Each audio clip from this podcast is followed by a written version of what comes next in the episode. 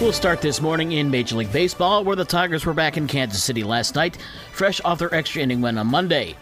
Kansas City took away any good feelings for the Tigers after a three-run fourth inning in the Royals' four one win over Detroit on Tuesday.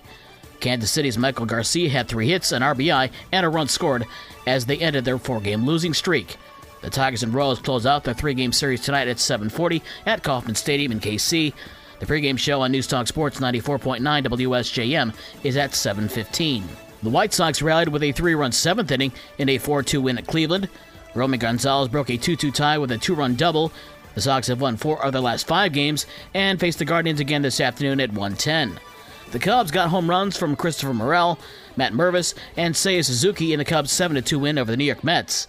Morel has homered in five straight games, the first Cub to do that since Sammy Sosa in nineteen ninety-eight. The Cubs and Mets play again tonight at seven forty. To the N H L playoffs, the Western Conference Finals moved to Dallas, and apparently nobody told Dallas. Vegas takes a commanding three nothing series lead after a four nothing win last night. Vegas scored three goals on their first five shots of the game. Tonight, Game four of the Eastern Final with Carolina at Florida at eight o'clock. The Panthers lead the series three games to none. In the N B A playoffs, Jason Tatum led Boston with thirty-four points as the Celtics stave off elimination after a one sixteen ninety-nine win over Miami in Game four last night. Miami still leads the series three games to one with Game five on Thursday in Boston. Jimmy Butler had twenty-nine to lead Miami. High school sports from Tuesday in baseball. Bangor over Benton Harbor twenty-four eleven. Edwardsburg swept Sturgis eight to one and seven to three. Pawpaw swept Niles ten to two and ten to three. Bridgman swept Dwajak twelve nothing and fifteen nothing. Brandywine swept River Valley four to three and eleven to one. South Haven with a sweep of Martin fifteen to three and eighteen to three. Coloma swept Delton Kellogg sixteen to six and ten nothing. And Allegan sweeps Gobles six to three and fourteen to ten.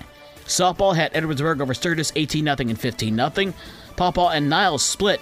Pawpaw takes game number one, ten to two, and then Niles won twelve to seven. Dowagiac swept Bridgman twelve to three and twenty-five to twelve. Cedarville swept Decatur four nothing and five to one. Mendon swept Bangor seven to three and fourteen to four.